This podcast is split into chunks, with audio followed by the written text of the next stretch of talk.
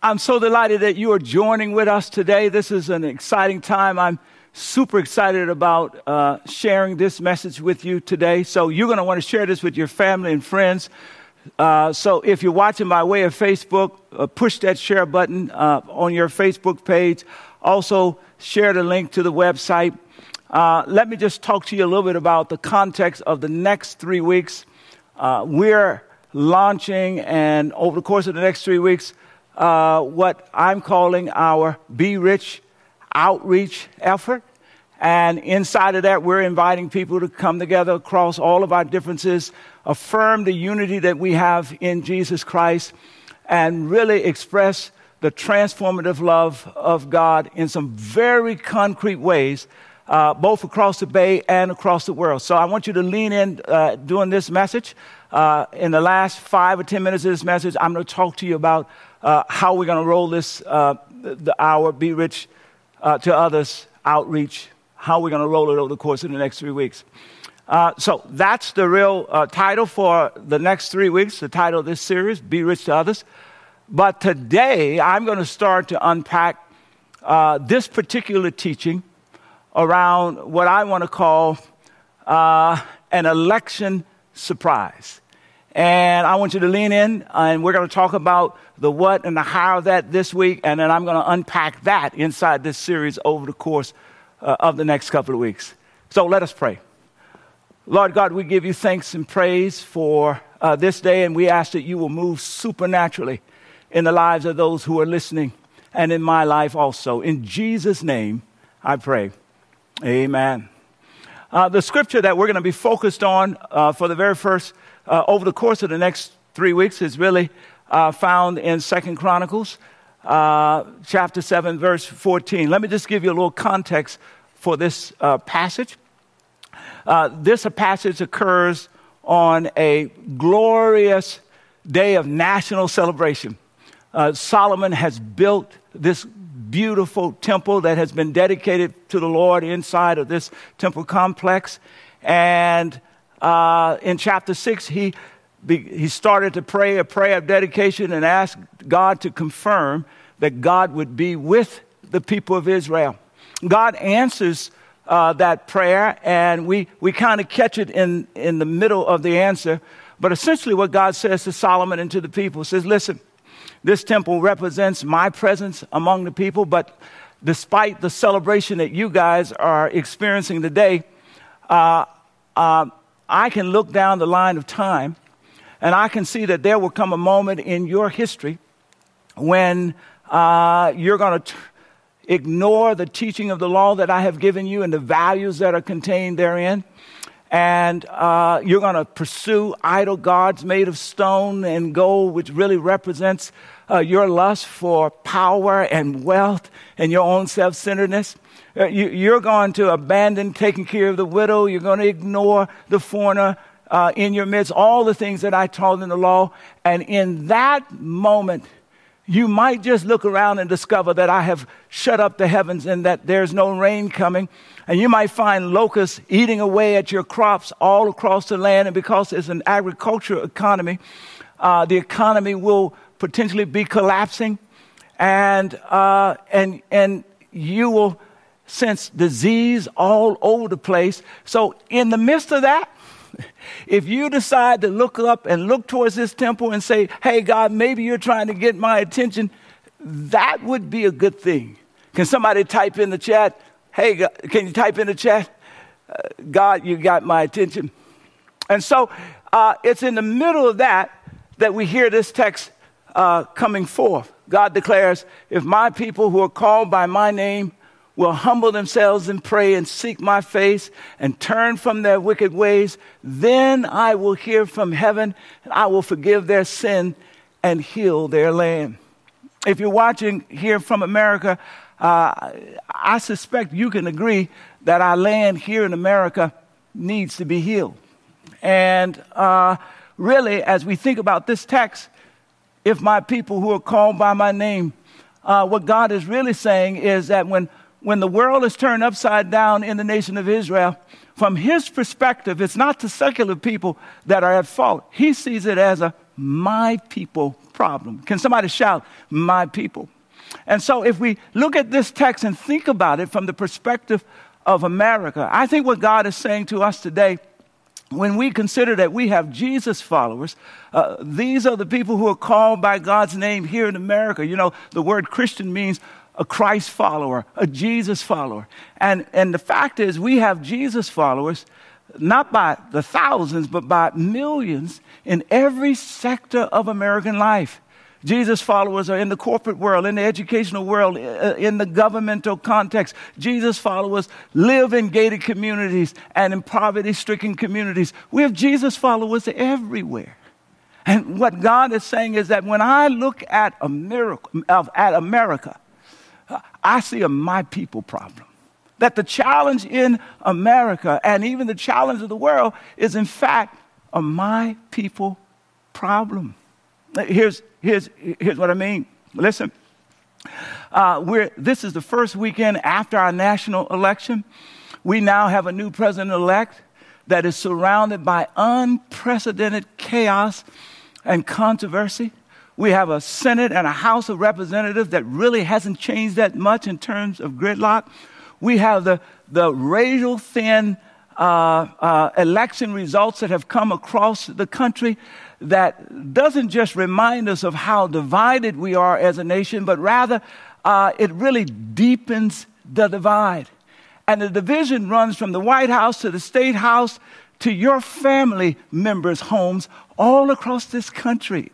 And worse, the division is, exists within the church itself. We are significantly divided. And so what God is saying to you and what He's saying to me is that as the people of God goes, that's how the country is going to go. And so, if my people who are called by my name would humble themselves, uh, then God could heal the land right here. So, I want to thank you for participating uh, a few days ago in the national election. Thank you for voting for whoever it is that you voted for. But I want to shift your attention from the national election to a different kind of election. Now, let me just back into talking about this different kind of election uh, by reminding you that the nation of Israel, uh, that as relates to the nation of Israel, that, that, that, that uh, God chose the nation of Israel to be a blessing to the world. Notice I put the word elected here. And this is because the underpinning of this word chosen, as most theologians will talk about, is this notion of Israel being God's elect, that God elected Israel. We find this notion of God uh, electing Israel in Genesis chapter 12, where the first person that God elects is Abraham. And here's what he says to Abraham I will make you into a great nation. I will bless you. So slow this down. Abraham, I'm electing you, and out of you will come a great nation. You remember how that goes. Abraham's son name is Isaac. Isaac son name is Jacob. Jacob's name is changed to Israel. Out of him comes 12 tribes that becomes the nation of Israel. I'm going to make you a great nation. And then I'm electing that nation and I'm going to bless you and all the peoples on the earth. Notice the word peoples. Everybody shout peoples. All of the nations on the earth will be blessed through you. This is what he says to Abraham. So, first, I'm electing you, Abraham, and through you, I'm electing this nation called Israel uh, to be a, a display of my transformative love in the world. Now, listen, I think it was somewhere around the early 1500s during the opening days of the, of the um, Protestant Reformation when the Protestants broke away from the Catholic Church that uh, the kind of misunderstanding of this notion of election uh, kind of dripped into the culture. Matter of fact, during those days, people were trying to figure out theologically how is it possible to have in a single household one child to be born and raised, and she or he turns out to be an angel, and the other child born and raised in the same household with the same parents, and he or she turns out to be a devil. What is this? And some people begin to speculate that God had elected, had chosen, had predestined some folk uh, to be uh, destined for heaven and others not. And I just want to point out that inside of that thinking was this notion that God had elected some people to be winners and some people to be losers. Can I just point out that in the kingdom of God, there are no such things as winners and losers. We are all winners in the kingdom of God. And biblically speaking, when we think about what does the word election mean, uh, here's what it means biblically speaking. It means some people are selected first with the responsibility to share with all people. Or to say it again, some people are selected first with the responsibility of becoming the conduit of God's blessings for all people. And so, uh, uh, this notion is really reflected in Isaiah uh, uh chapter uh, 49. And when, listen to what God says uh, to the prophet in Isaiah. He says, I will make you a light to the Gentiles. He's talking to the Jewish nation. And you will bring my salvation to the ends of the earth. So you see, first Abraham is elected, Israel, the nation, is elected, and through Israel, the nation, this notion of the light uh, to the Gentiles, the light of salvation shining. So the, the, the disciples who were with Jesus uh, during the three years of his ministry uh, understood that that work of election was passed from the nation of Israel to Jesus himself. This is why Matthew opens up his gospel with these words in chapter 1. This is the record of the ancestor of Jesus, the Messiah, a descendant of David and of Abraham. And he goes on and he begins to lay out the 42 generations moving from Abraham to Isaac, from Isaac to Jacob, whose name is changed to Israel. At verse 16, 42 generations later, we see a different Jacob who shows up and he says, He was the father of Joseph, the husband of Mary. And Mary gave birth to Jesus, who is called the Messiah. And it is this Jesus who is elected to display the redemptive love of God in the world. For three and a half years, he ministers. And then ultimately, he dies on the cross for all of us, and he's raised from the dead. And here's what, here's, here's, here's, here's what the good news that makes me excited. Uh, the, the disciples that had watched him be crucified, uh, they were behind locked doors, afraid of the future, feeling anxious about those who were in power. I suspect they were somewhat like some of you who feel like, you know, some people felt like they lost uh, with this recent election. Some people feel like you've won. And there may be some people, at least behind the locked doors of your, of your heart, feeling like, I'm a, I don't know what's going to happen with whoever ends up in power.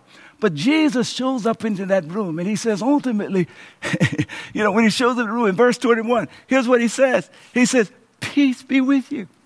In other words, he says, chill out. Just type that in the text, chill out. In other words, he said, breathe easy, be at peace. Why?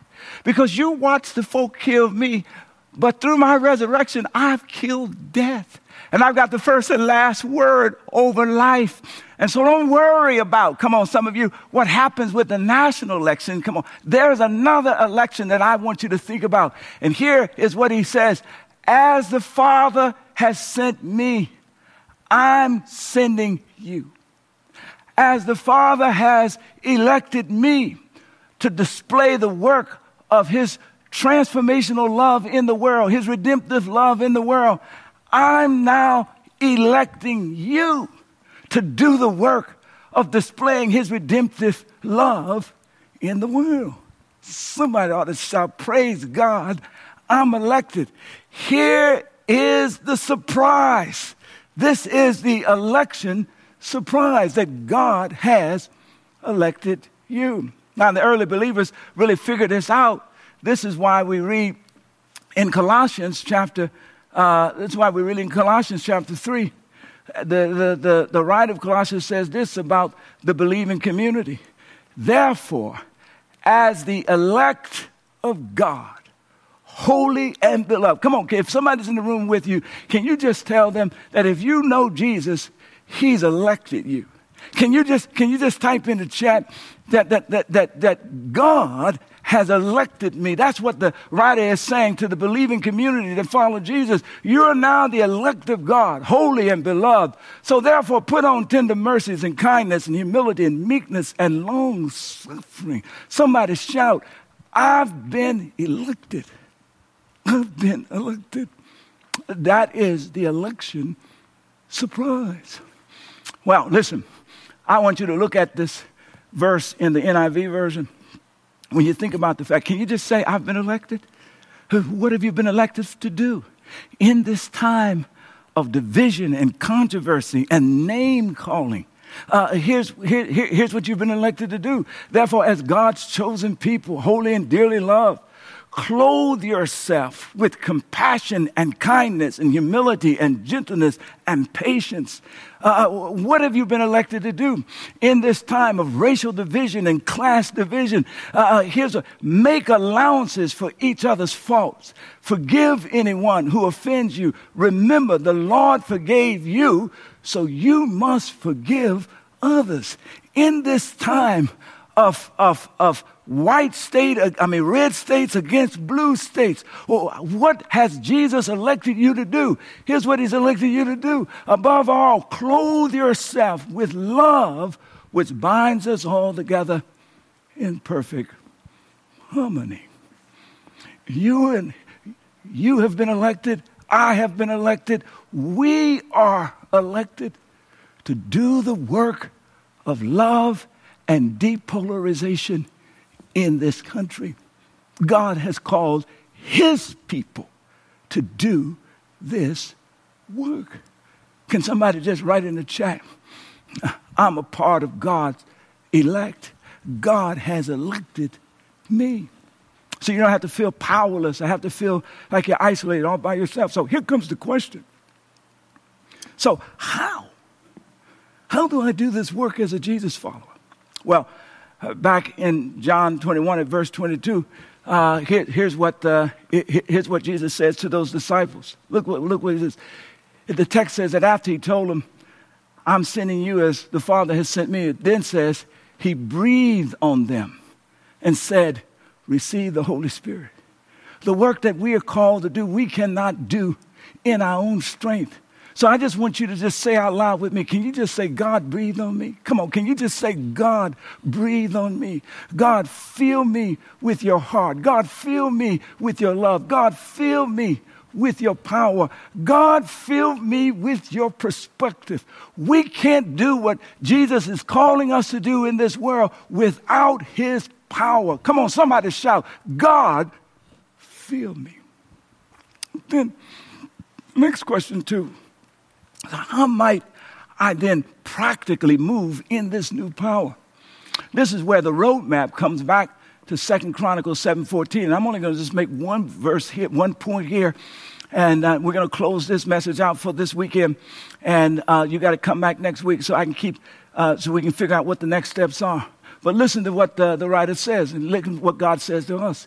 If my people who are called by my name will humble, shout humble. Come on, type in the chat, humble, humble themselves.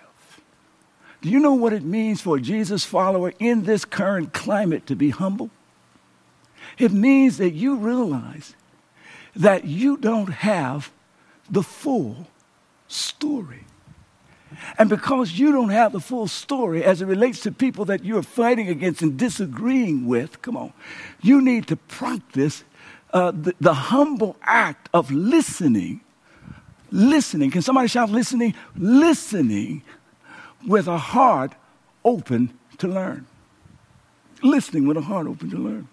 Come on, tell the person in the room, I don't have the full, I don't have the full story. You know, back in Boston, this talk that I'm doing about Jesus followers being able to, to help transform the culture and bring people together. I'm talking about it out of experience. For, for 12 years in Boston, I led an organization that I helped to build called the Greater Boston Interfaith Organization. And as I led that uh, organization, we brought people together across race and ethnicity and even faith to do significant work on behalf of those who were marginalized. I'm mindful of a story right now that I'm thinking about how in the Jewish community in Newton, Massachusetts, uh, we had some organizing meeting in those synagogues asking them about the pain that lied at the center of their lives. And they told story after story about the pain that came from uh, them trying to make uh, challenging choices around elder care, caring for their aging parents. And many of them had to end up putting their aging parents into senior citizen homes. And they shared how, uh, from time to time, they'd have these run ins with these uh, certified nursing assistants, most of whom, many of whom, were Haitian Americans.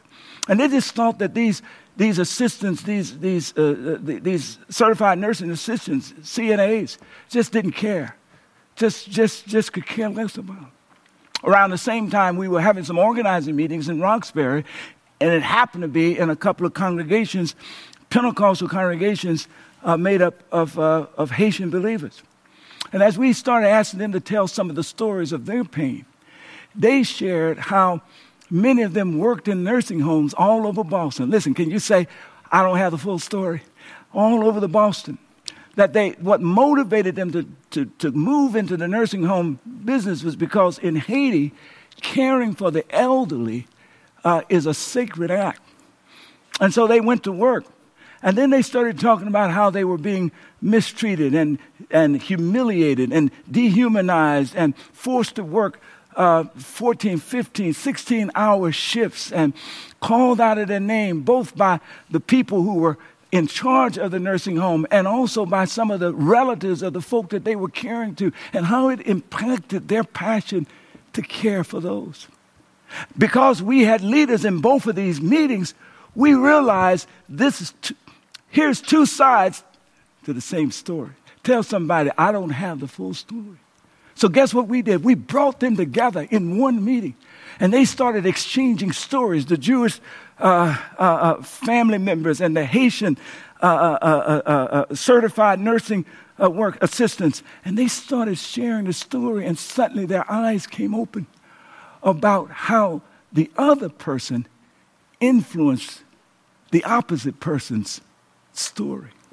And then we decided, well, let's do something about it. And so we mobilized people, um, you know, white Episcopalians and, and African American Presbyterians and, and, and Haitian Pentecostal and Jewish folk and put about 500 people in a church in Roxbury.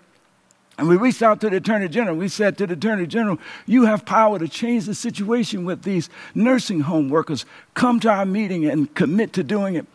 He was running for governor at the time. Mr. Tom Reilly is his name. And he said, I'll show up, but I'm not going to make that commitment because those nursing home workers, they're funding my campaign.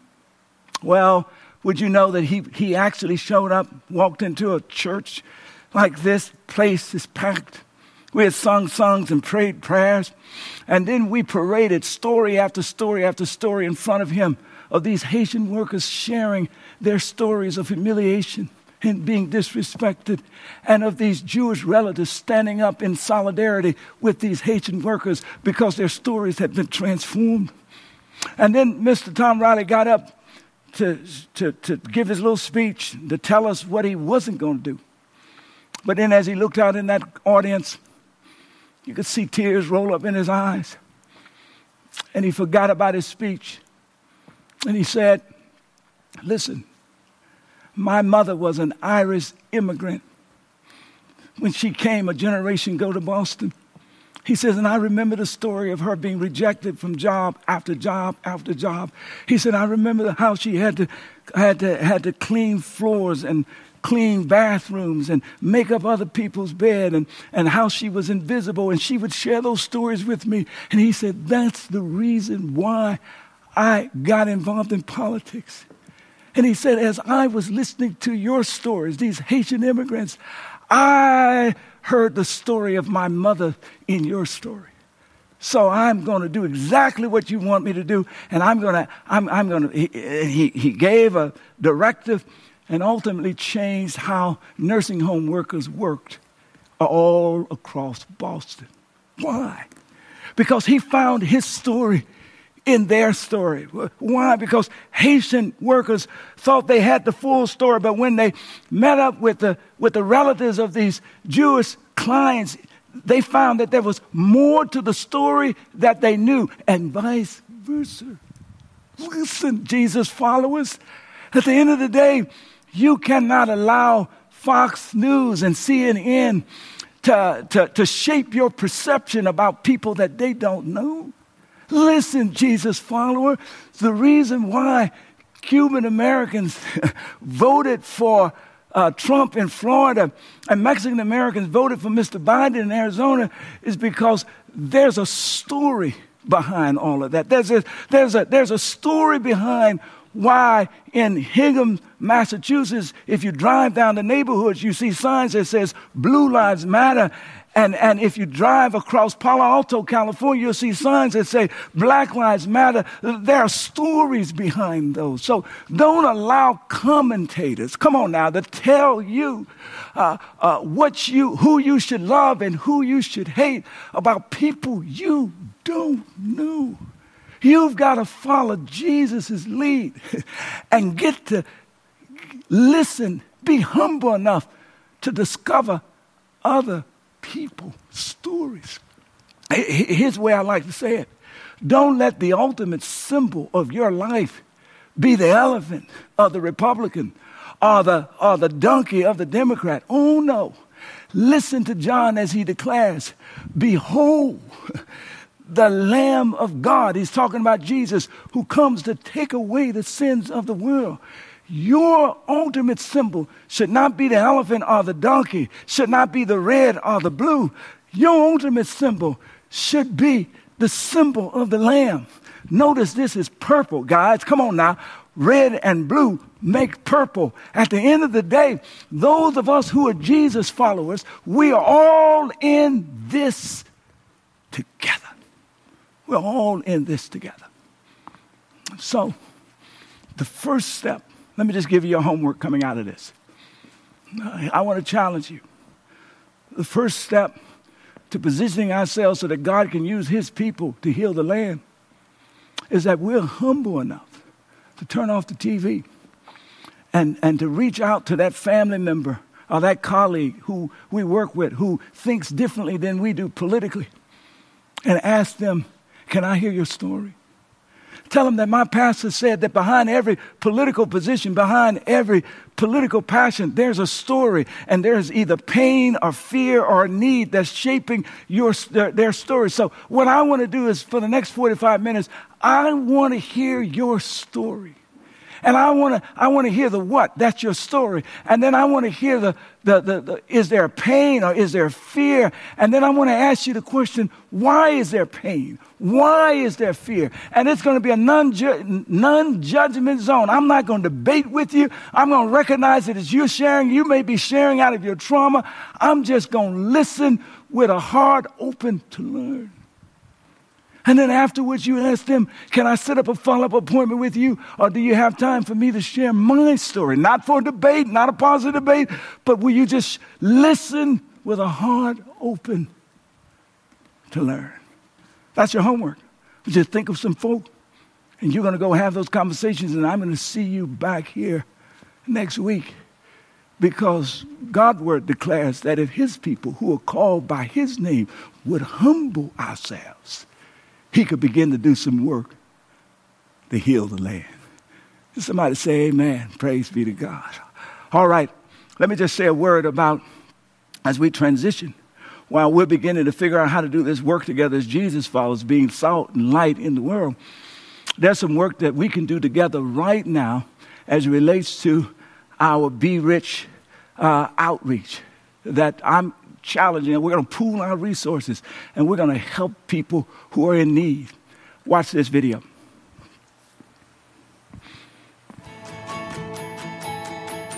We believe that education is a key part of the solution. Our learning and career centers have an individualized approach. We aim to equip people to obtain living wage jobs and permanent housing.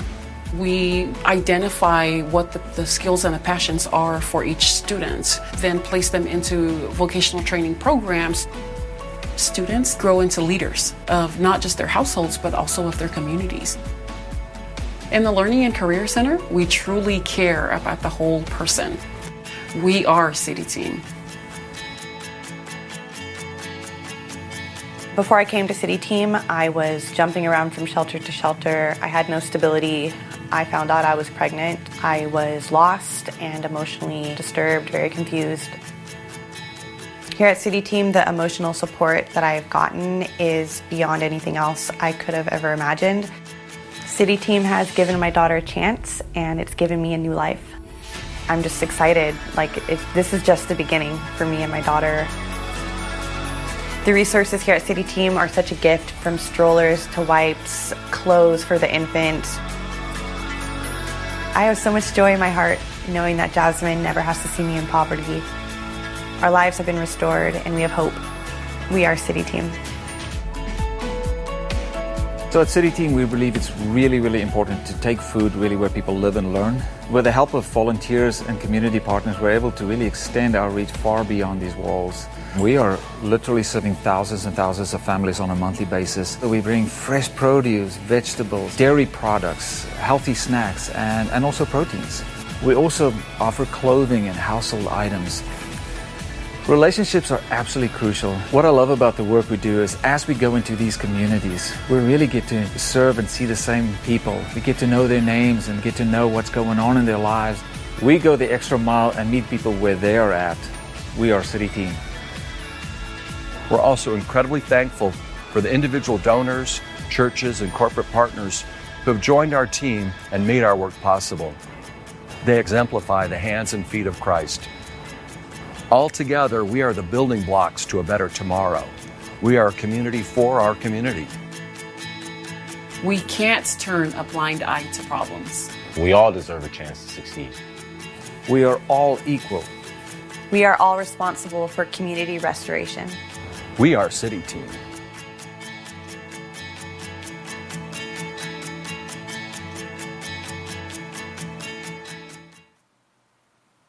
You know, Jesus says, that the Son of Man did not come into the world to be served, but to serve. We're going to follow Jesus' lead as we claim our unity. And CityTeam, which you've just witnessed, is one of seven incredible organizations that we're going to partner with over the next several weeks to be a tremendous blessing to the people, to the tens of thousands of people that they're serving. And so that's what we're calling our Be Rich to Others outreach. We're going to serve through prayer, love, and giving. First, let me talk to you quickly about prayer. If there ever was a time that we need to be praying, if my people would pray, it's now. So I want to challenge each and every one of you to make a commitment that you're going to pray five minutes a day. That's on the, on the minimum side. Some of you might decide, I'm going to pray 10 minutes three times a day. I'm going to pray 30 minutes a day or more. I want you to make that commitment. The first week, starting today, we're going to be praying for our nation. Next week, we're going to be praying for practical needs, meaning the homeless and those who are struggling to find jobs, etc. And the third week, we're going to be praying together for those who are dealing with uh, mental wellness and other challenges in their home and family. So I want you to make a commitment to pray. Secondly, I want you to make a commitment to give. And um, listen, I got to show you this real quick. This is called a hygiene kit. And uh, uh, our goal is to put together and mobilize 2,000 of these hygiene kits uh, and give them to two of the programs uh, that we are partnering with who are serving thousands and thousands of homeless people. This is my family kit. And, and uh, in here is, is toothpaste and a hoodie and lotion and deodorant and all the things that the, that the programs told us that they need. So we want you uh, to do this. And we want you to do this work as uh, if you're if you're an individual, then decide. You know, I'm going to do one of these, and maybe you can do more of these. And we also, if you're a family, if you've got parents and kids, we want you to put these together as a family project and pray about how many can you do. Is it just one, or can you do more than one? And then lastly, we want to challenge. Oh, one more thing as it relates to this. Uh, and here's what we're going to do. We're going to ask those of you who are in the Bay Area to drop these kits off uh, on Saturday, December the 5th, at our, at our San Jose campus. And guess what? I and all of our staff are going to be there to collect and to say hello and to wave at you, uh, and uh, because we haven't seen you in the midst of this COVID season. And then on December the 6th, we are all going to be at our Redwood City campus, and so you can drive through and drop off your packages there. If you don't live in the local Bay Area, just go to our website, and we, we've put uh, uh, uh, uh, the, we've created a little deal on our website so you can figure out is there a homeless program near you that you can do these kits and drop them off. And if not, are there other opportunities for you to be serving during this weekend uh, that I'm talking about, the first weekend of December, uh, provided you, you know, pay attention to public health laws around uh, COVID-19 and make sure that you'll be safe. So everybody, everybody shout love. This is how we're going to love. Then lastly, give. Uh, um, we want to challenge everybody uh, in terms of giving, $39.95. And here's the deal. some of you because you're unemployed, this is too much for you to give. It might be that you're just going to give $5 or $10 as you make an investment of generosity in this effort, and that's going to be awesome. For others among you watching me, you can do way more than this. And uh, so you ought to pray about it and ask God, what is He laying on your heart that you can contribute to this give effort? And here's what we're going to do every dime that we raise, we're going to give it away to our seven organization partners. Uh, next slide. So we've got four schools, two local schools, and a school in Nigeria and a school in Guatemala who are serving under resourced people, and they're doing an incredible job. Uh, among our partners are the CityTeam, and we hope, which you just saw a little bit of, of the programmatic work that they do. And then we're going to be also thinking about disaster relief, and we're going to partner with Sonoma County Churches uh, United Relief and make sure those people who've lost uh, homes and property due to the fires uh, up here in the North Bay that we can be very helpful to them. And so, here's our goals. Let's just summarize it right here. Here's our goals that we have. We want to mobilize 65,000 minutes of prayer. We want to we want to we want to mobilize 2,000 hygiene kits and we want to raise at least $75,000 and we're going to give every dime of it away to these seven organizations. So, uh, go to our website. All of the details are there on our website. And let me just ask you now, challenge you. Uh, if you uh, popping up on your screen right now is a connection card. And uh, if you're in Facebook or on the website or if you're in our app, you can just go. We're showing you how to get to our connection card right here. And I want you to just push your way straight down to the response to the message. And here's how I want you to respond to the message. Uh, I want you to check yes. Listen, by checking yes below, I commit to be rich to others by praying and loving and giving. And we have the specifics there. And if you just check yes. Now, some of you, you watch us every weekend and you never do this, but I want you to do this because we want to, we, we become what we commit. And we want to, we want to begin to, to, to take account of the folk who are part of our community all over the world who are participating in this effort. Also, I want to point out that eh, there's also what we call next steps. For somebody, I've made a case for why you ought to be following Jesus today. And there's some other steps here. You ought to think about checking one of those. And then, of course, I have a reflection question here. The reflection question flows out of the message. Here it is Who will you talk to about their story? Take a picture of this reflection question and uh, so, lastly, let me just uh, encourage you don't forget to share this message. And uh, if you want some face to face time with me in just a few seconds, jump into our virtual social hall. Uh, if you're new to our community, if you've been with us for a while, just jump in. Our, there's a registration that you can fill, and just go ahead and fill that out. And uh, listen, don't forget, here's the last thing I want you to remember. Let's start praying today for our nation and let's begin to put together our hygiene camp, uh, packages. And I'll see you next week to pick up, pick up where I left off. God bless.